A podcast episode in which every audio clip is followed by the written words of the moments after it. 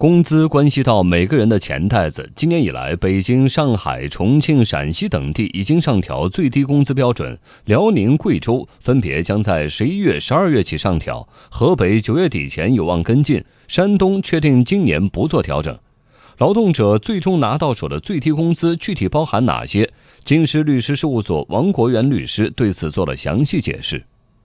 计算劳动者拿到手的这个报酬不低于当地最低工资标准，它里面实际上不包括劳动者的加班费，以及劳动者在这个高温、低温以及值夜班、有毒有害特殊环境下的这个津贴，还有这个基本的用人单位给劳动者发放的福利待遇，不包括上述的这个部分。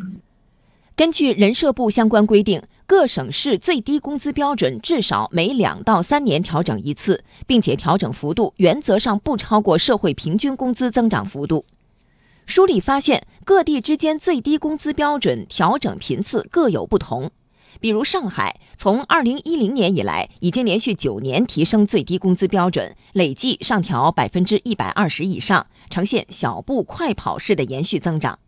而有的地方调整间隔就是最低要求两年或者三年。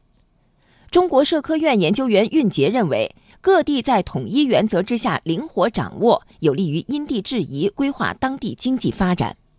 这更有利于从实际出发来去改善低收入人群的这种生活，同时呢，又要考虑经济的呃综合情况，特别是企业负担的问题，这样就会出现我们目前所看到的，那么它调整的频次和调整的幅度是不同的这样一个情况。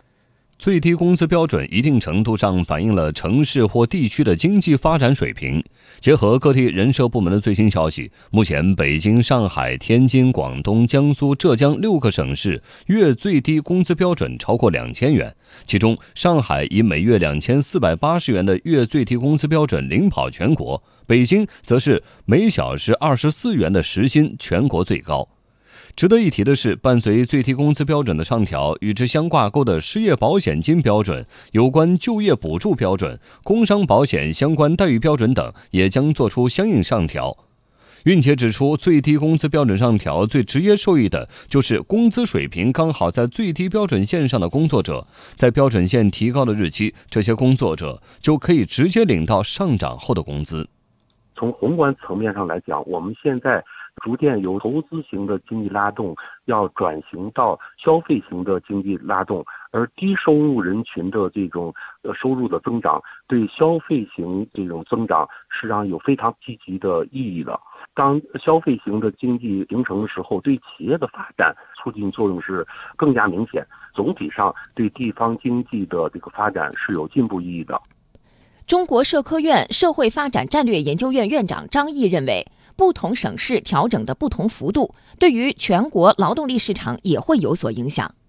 比如长三角地方，它提升的比较快，那劳工就会从珠三角往这个长三角转移。那珠三角你要竞争到这样一些劳工啊，尤其是有竞争力的劳动生产率比较高的这个劳工，那你必须也同时提高你的这个最低工资标准。所以说，它会平衡全国的劳动力市场。